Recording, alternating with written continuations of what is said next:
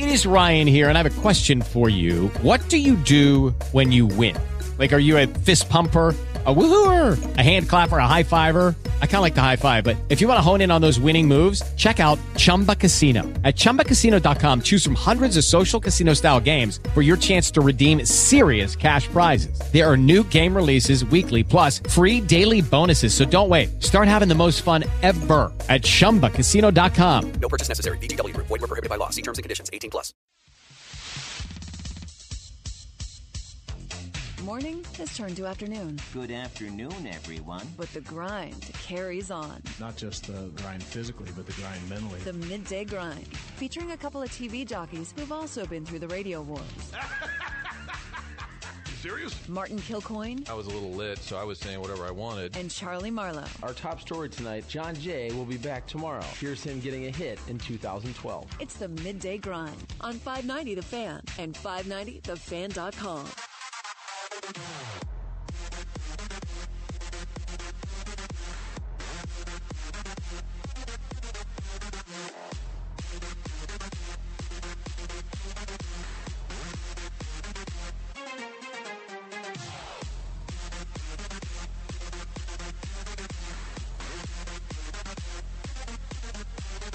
All right, let's put an end to all this. Congratulating Strickland on the Stanley Cup. You did not play a minute. Okay, let's be strict. I'm happy for the Blues. I'm happy for people that support the Blues. Thank you for support. People like you. But why are people congratulating Andy Well, Strickland? a lot of Rub off congratulations. I, I sense a What little bit. I sense a little bit of jealousy No. there from Martin. I mean, I disagree. here. I I mean, disagree. Feel free to text in. He's upset. No one's congratulating him. And nobody should You should have covered me. the Blues over the course of the last 20 years since you've been in the market. I have. and then you know what? People would be saying, "Congratulations, Marty, on a great, great win." And of course, uh, maybe have a hockey show. You should have a hockey show. I should have a hockey. I should have a hockey show. It is true that people associate you with the team you cover most. Back in the day, especially in the middle of the summer after training camp and preseason games, Mike Shannon would always come up to me, and "Hey, how's your football team looking?" And I would think, "Ah, not really my team." Especially when I Oh, think you they might go. They might go two and fourteen didn't, you this didn't year. want to claim the team. Huh? Correct, correct. But you were right. You did say the Blues to win the Stanley Cup within the next eight There's years. another text right there saying congrats, on Congrats! winning No, the cup. stop. Thank you. Stop texting Strick. Stop congratulating Strick, and stop partying Strick. Let's clean it up, okay? You know what? Uh, it's it's only going to continue. We leave for uh, for Vancouver tomorrow, so it should be fun over the course of the next several days up in British Columbia. Does your wife like going to the draft? She doesn't go to the draft. Okay. She picks which cities to go to. Because it's Vancouver, it's sellable. So she's Right. going to that. Now she does. She's never gone to the draft. Like Buffalo, did she go with you? she you? didn't go to Buffalo. Okay. She came to Chicago. She's gone to Montreal. She's gone to Florida. She's gone to, um, let's see, where else has she gone to? Miami. This is smart. So she's making choices she went to based New York, on the she went city. to New York City with me a few years back as Okay. well. Okay. Okay. So, yeah, Are you aware the Blues don't have a first round pick as of now? I have heard that. Okay. Yes. I didn't know what your coverage Martin, plans they're were. congratulating me for winning. I just won the cup, and you're going to Okay. ask me if I know that or not. I mean, Just wanted to come on make now. sure. I'm assuming Doug Armstrong knows that. He's got a busy week in Vegas, and then they got, oh, crap, there's a draft. In fact, has his team probably been doing a lot of work while the team was in the middle of the playoff Well, the run, whole, obviously. amateur, the whole amateur side is there. Doug Armstrong will be there tomorrow. He'll meet with his staff and go over a lot of things. And he'll take care of a lot of business over the course of the next few days in Vancouver. He's got to meet with agents. He'll meet with Craig Berube. They're going to sit down there and start talking about the contract there for the head coach of the St. Louis Blues. So he's got a lot of business to take care of once he gets to uh, Vancouver. Actually, I think he met with Craig Berube during the time in Vegas right now because they're both there. So, um, you know, I would expect some news on that coming up, uh, you know, over the course of the next several days. A lot to get to. Strick is here. It's our Hockey Wednesday. Nobody embraces the Blues more than the noon hour on 590 with Andy Strickland here. Text in at 855 282 8255. 855 282 8255. Let's start with tonight in Vegas. Yeah. Is Daddy's time of year, by the way, still in effect? Still going. despite the Cup run being over. You know, it's funny. I took uh, little Chloe and Ivy to camp this morning, and Hockey camp? my my phone was. it wasn't hockey. Oh, camp. okay. Camp play away. In case you're asking, um, but my phone rang a couple of times on the way. It's a very short drive, maybe six seven minute drive, and the phone rang a couple of times, and it was Bronner. hockey conversation, and the wife, not the wife, I'm sorry, Chloe, my daughter, says, when are you done working? Never. Oh, it never ends. The hockey, you tell her, the hockey season, the commitment to the right. ice never ends. That's right. Uh, tonight, all right, NHL awards.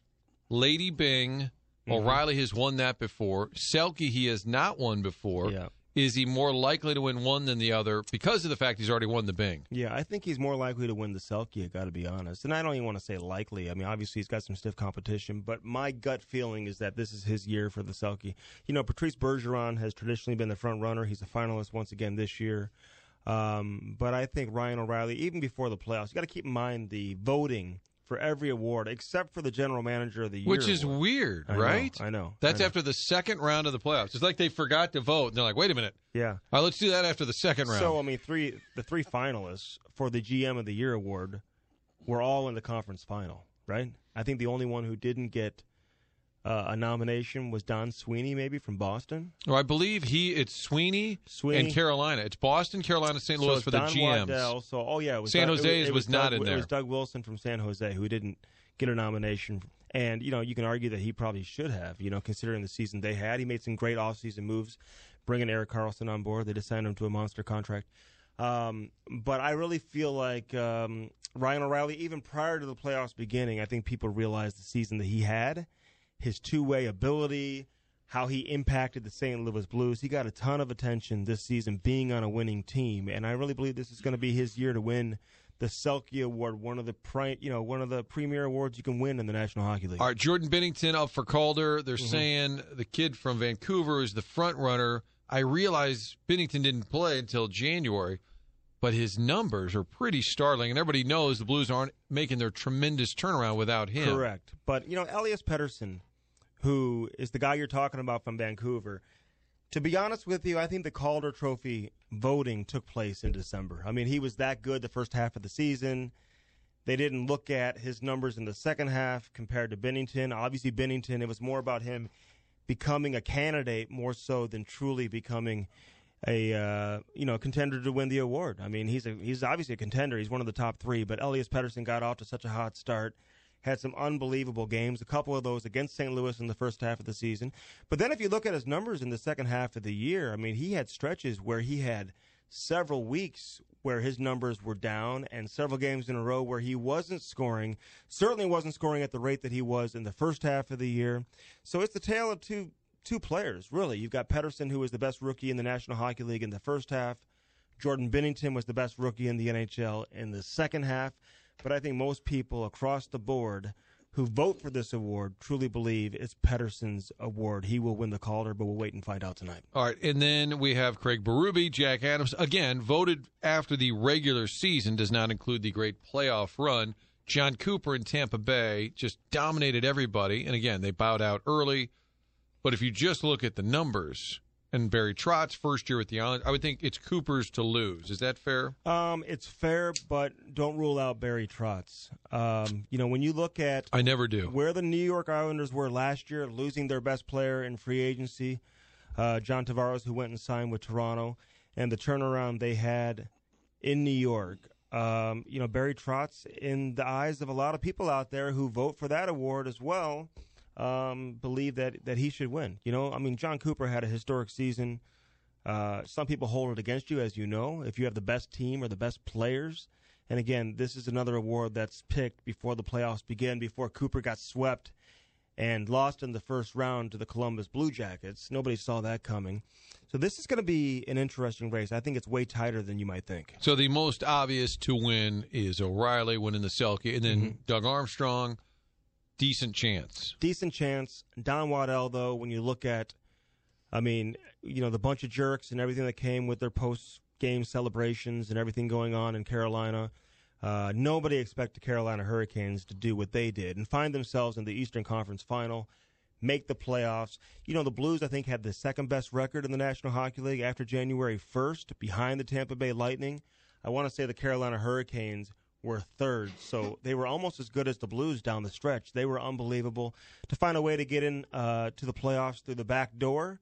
Um, so I wouldn't be surprised if Don Waddell finds a way to take home that award.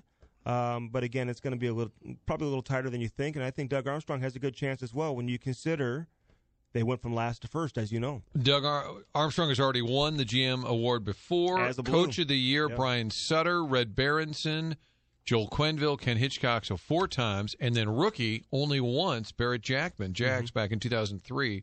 Only time the Blues have ever had the Calder Trophy. Mm-hmm. Big Al has chimed in. Beat it, Strick. 52 years. Congratulations to me. Mm. So he's got you by a couple I of can't years. give him congratulations after he let you borrow that replica. He says the reason now they won is that I took the Maroon I mean- seven to Game Seven. It was in my bag in Boston. He is now was- equating that to the win. That was off the sales rack at Kohl's, I You're- think. Yeah, I'm not exactly sure where you got that one. um, That was the sixth jersey. They had the third jersey. That may have been the sixth or seventh jersey. all right, the most interesting name out there, of course, is Pat Maroon because he's the hometown guy. Yeah. Took the discount, whatever.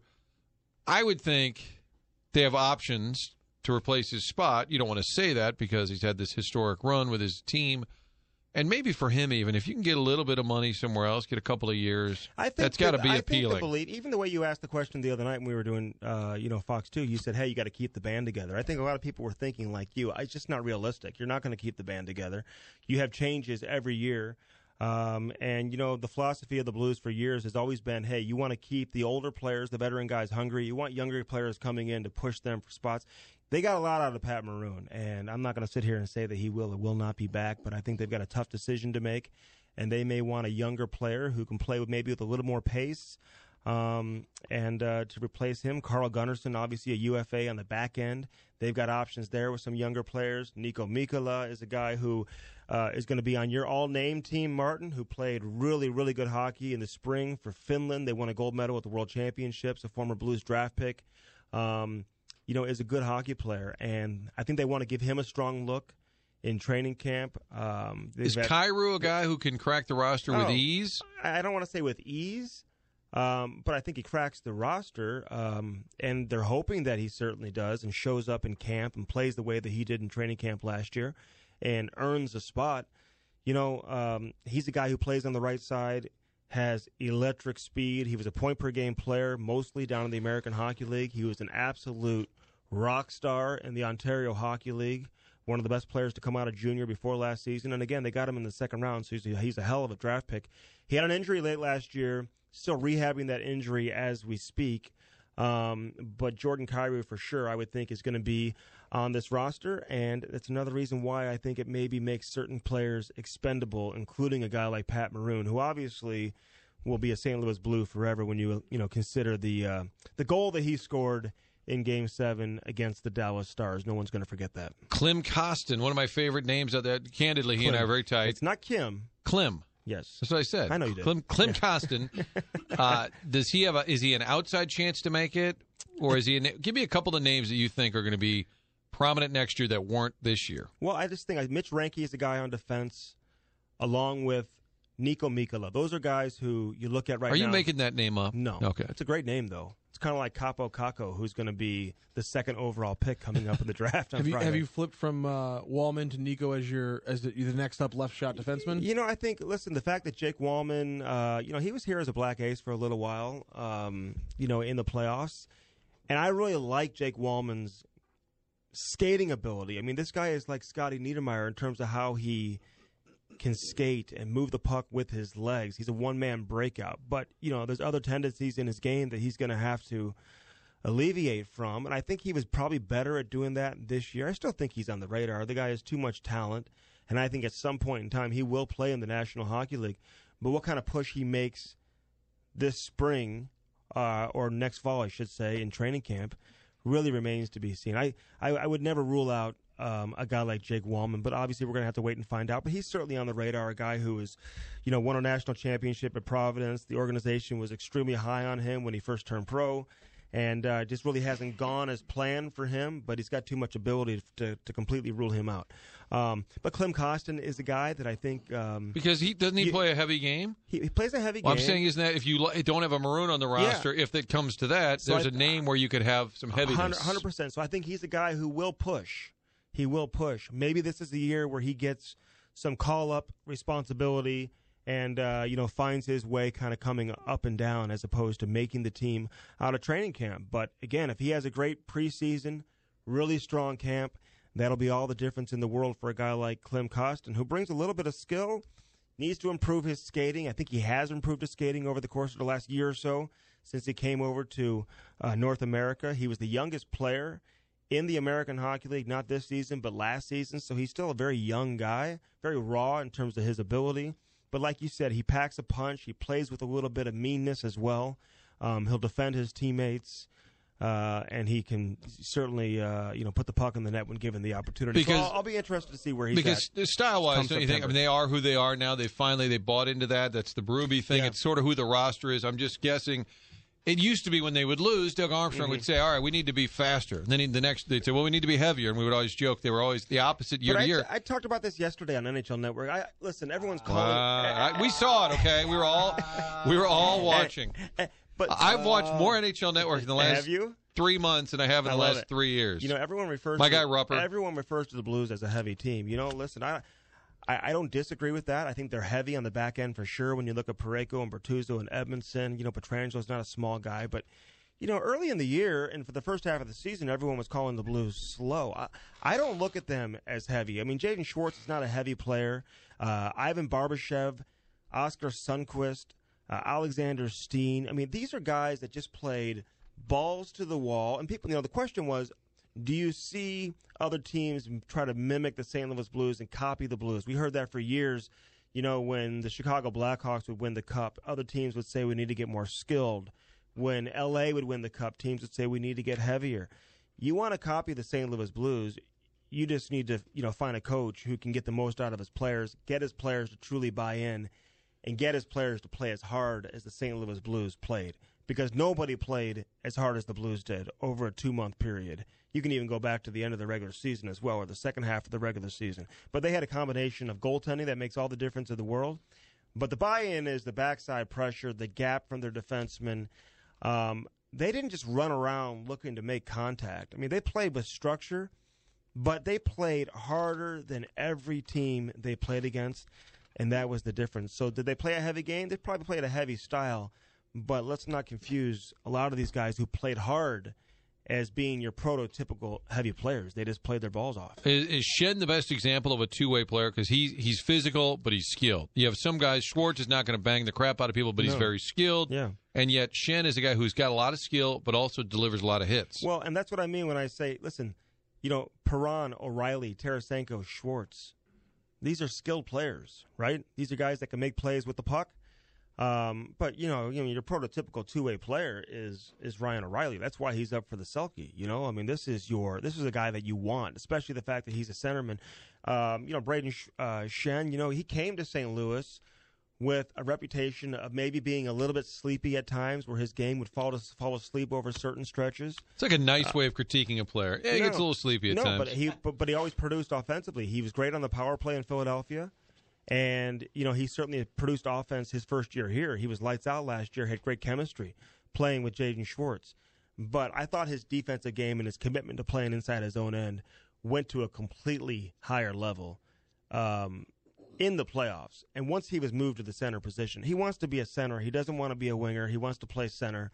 And I think he just looked comfortable in that situation. But for sure, you look at a guy who impacted both ends of the ice, especially in the Stanley Cup final. Look no further than number 10. Hockey Wednesday here on the Midday Grind. Coveted Hour on 590 The Fan. Martin Kilcoyne, Andy Strickland. We got Matt Rocky, Brian Hoffman here in the house this hour. Brought to you by Auffenberg Hyundai, located in O'Fallon, Illinois. You need a hockey wagon? They can hook you up. Pre-owned vehicle. In fact, if you've l- identified or located a car type that you want, you got a year, make, model, let them know, Matt Auffenberg and his team, they'll find that car for you. Part of the great service you get at Auffenberg Hyundai. The original Hyundai dealer in this area. 1989, 30 year anniversary. They were the first to bring Hyundai to this area. Now that brand has grown. They've hired the top designers and engineers. So you have award winning cars. And when you get a Hyundai from Auffenberg, you're going to get great service before, during, and after the sale. Auffenberg Hyundai located in O'Fallon, Illinois, Highway 64, auffenberghyundai.com. All right, not important, but a lot of people have been asking lately, mm-hmm. what is the Obie Clark connection to the Blues? We know Quenneville always went there. Doug Weight took the cup there. Yeah. I believe it dates back to the Blues skating in Brentwood, mm-hmm. right at the mm-hmm. old rink there. That that was their practice facility, and the old Obie Clark's was in the strip mall where Whole Paycheck is now located there. Correct. Right. So was that it? They just would go there after practice yeah, back in the and- day. and they've always had great relationships, you know, with the St. Louis Blues players. That was continued on by you know guys like Keith Tkachuk and Doug Weight when they were here. Um, and now we see that with Alexander Steen, who has a great relationship. Craig Berube has a great relationship with Jimmy and Joe O'Brien, Steve Ott. Those guys are in there all the time during the course of the regular season. Um, and I just love the fact that they support one another. And they continue to do that even when, you know, the attention on the Blues is at its highest. You know, they go to Schneithorst as well. They got a great relationship with Jimmy Schneithorst. They had their team only party there after they advanced to the Stanley Cup final. Um, getting past San Jose, they've had team only parties, players only parties there for years over at Schneithorst as well with Jimmy Schneithorst. But, you know, even Dougie Weight, I went to his cup party back in 2006 when he won the, the Stanley Cup with Carolina. And he part of his party was at Obi Clark. So these guys have been doing this for years. But again, it's how they're treated, uh, how Jimmy and Joe O'Brien take care of the players, protect the players when they're in there. And you know these guys these guys like to go to a spot that they're comfortable going to. And they know they're not going to be hassled, but it's going to be a welcoming atmosphere, and uh, where ownership is going to take care of them. And Obi Clark's has done that for years and years. And it's not just the Blues players, but it's Blues staffers, other people around the organization, Media. It's, the hockey community. Strix was Um, there with uh, the, the lovely misses planning right. their Vancouver getaway. Might have been there a little late. I, every time I see Jimmy O'Brien, he said, "Martin, just, would you just say we close at one? Stop saying we're there till X amount in That's the true, morning. that's true. Close at one." But they are they're part of the hockey community. You know, Joe O'Brien's son, Joe O'Brien, you know, grew up playing hockey here in St. Louis, and um, so you know, hockey parents. You know, we have hockey parties, whatever. Hey, we always head up to Obi Clark's. It's the spot you want to go to to watch games. NHL officials, when they're on the road coming into St. Louis to work games, will find themselves at Obi Clark's. There's always a hockey game on. You'll have multiple games on. And uh, you know, I did hockey sense there for for years. You know, prior- Candidly, I, I remember. prior to moving on to um, to Schneithorst, where we are right now. But again, it's a uh, it's just a great spot, centrally located, and they got good pizza too. Okay, back to matters at hand. Jordan Binnington, we know about the sensation, and then he wins 16 postseason games. It's a record for a rookie, passing up people like Patrick Roy along the way. Mm-hmm. How good is he? I mean, at this point, is he a franchise? I guess he already changed the franchise because Right. they won the cup. But Right. moving forward, there's always these teams who have elite goalies. Do the Blues now have a, an elite goalie? Can we say that? I think they believe they have one. I mean, the one thing preventing the Blues from ever winning a Stanley Cup before has been the goaltending position. They've had good teams, great teams, uh, teams with Hall of Famers on the roster. The top four winningest coaches in the history of the of the St. Louis Blues have significant history with the organization. Um, so, you know, I try to been been trying to explain that to people outside of St. Louis as well because they're kind of like, hey, we've never seen a NHL team win the Stanley Cup and have it celebrated by so many of the alumni. Like when the Pittsburgh Penguins win the cup, you're not seeing players from the 80s and the 70s hanging out on the ice lifting the Stanley Cup. It just doesn't happen. I wonder if they did in the parties. '91, like when it's the first time. Yeah, I don't know, man. I don't know. So, I mean, uh, and again, same with other organizations. Uh, It's just that's why I always use the term hockey community because obviously they're a big part of it. Uh, the alumni are. You look at how many alumni have stayed here, but they're visible. They don't hide. And this means as much to, the, to them as it does to the current players. And I'll give the current players credit for including the alumni, um, you know, for you know realizing what this means to them and, and how long St. Louis and the organization has been waiting for something like this. So, But do you think um, Binnington but- around the but league has the, the respect? I mean, Oh, everybody says now you Hey, got yourself a winner. You win a Stanley Cup. Um, it's not just what he did. This has never been done before. You just mentioned 16 wins in the postseason. But to come out of nowhere, and to people who truly know Jordan Binnington, he didn't come out of nowhere. This guy was a third round pick, which is relatively high for a goaltender. He won an OHL championship. He was named the top goaltender at the Memorial Cup. He represented Canada in the World Juniors. He was an American Hockey League All Star. It's not like he just couldn't play. I mean, this guy has. Did he work at the high V? He did If- not. That would have helped. He, did not work at the Hy-Vee. In fact, the Boston Bruins tried to trade for him last year, and the Blues knew they needed another goaltender in San Antonio, so they didn't accept the trade, and they qualified him to bring him back. Obviously, not seeing what would eventually happen. But how could you not call him the real deal with what he's doing right now and how he impacted the playoffs in each individual series, how great he was in the first period of game seven, his bounce back ability after having a subpar game, knowing that he's going to come back and show up in the following game. This guy obviously did that. Now his contract is going to be interesting to pay attention to. What is the value of winning a Stanley Cup? And you know, you have an idea of what he's going to come in asking for. He's got arbitration rights, so that certainly is in play. Matt Murray is a guy who uh, people have compared him to, who won a Stanley Cup his first couple years in the league with Pittsburgh, but he didn't have arb rights, so his contract really isn't a true comp. But if Jake Allen's making $4.35 million right now and he signed his contract, a four year deal, at the age of 25, you got to figure that Jordan Binnington's going to ask for at least that, don't you think? At least 4.36. Yes. At least. Uh, Gary Kornfeld, longtime coach at the U High football coach there, says, We put Obie Clarks on the map. It was the Obie Clarks softball team at Brentwood Park back in the early 80s. So How about that? Joel Quenneville hanging fighting- out there. We're fighting over it now. I think he's kidding. Gary, the softball team in the 80s or the Stanley Cup appearing there in the 2000s. uh, and, and yeah, and the, the cup's been there several times now. You know, listen, uh, it's n- it's no, it's no surprise, and it's not a coincidence that the entire team ended up there. And the visual of that and- was great because of the balcony. and let me tell you this though, every game they won throughout the Stanley Cup playoffs, it was like that. I mean, it was like a Stanley Cup celebration, minus the hundreds and hundreds and hundreds of fans outside. But the patio would be completely packed, the bar would be packed. We'd hang out very very late. The players would come in. I mean, it was. Uh, it, it was like that for quite some time over the course of this two month stretch, and to see it kind of culminate into what took place the day after they won the Stanley Cup is unbelievable. I'm hoping that people are paying for drinks too. I mean, I'm sure there's Big Walt's probably got okay. a tab. I think okay, they did okay. It's not just guys. I had a tab. You had a tab that you ripped up. Walt's got me. Don't worry. All right, it's Hockey Wednesday here. Strick is here. Text in eight five five if you want to congratulate Andy. Feel free. 855-282-8255. Moving forward, what's next? And we'll talk about not just some of the roster decision, but who's whose stock is up after this historic run, whose stock may be down a little bit, and also uh, for the franchise now, chances to repeat, chances to win the division. Uh, let's dig into that. We'll take your text. More with Strick on 590 The Fan.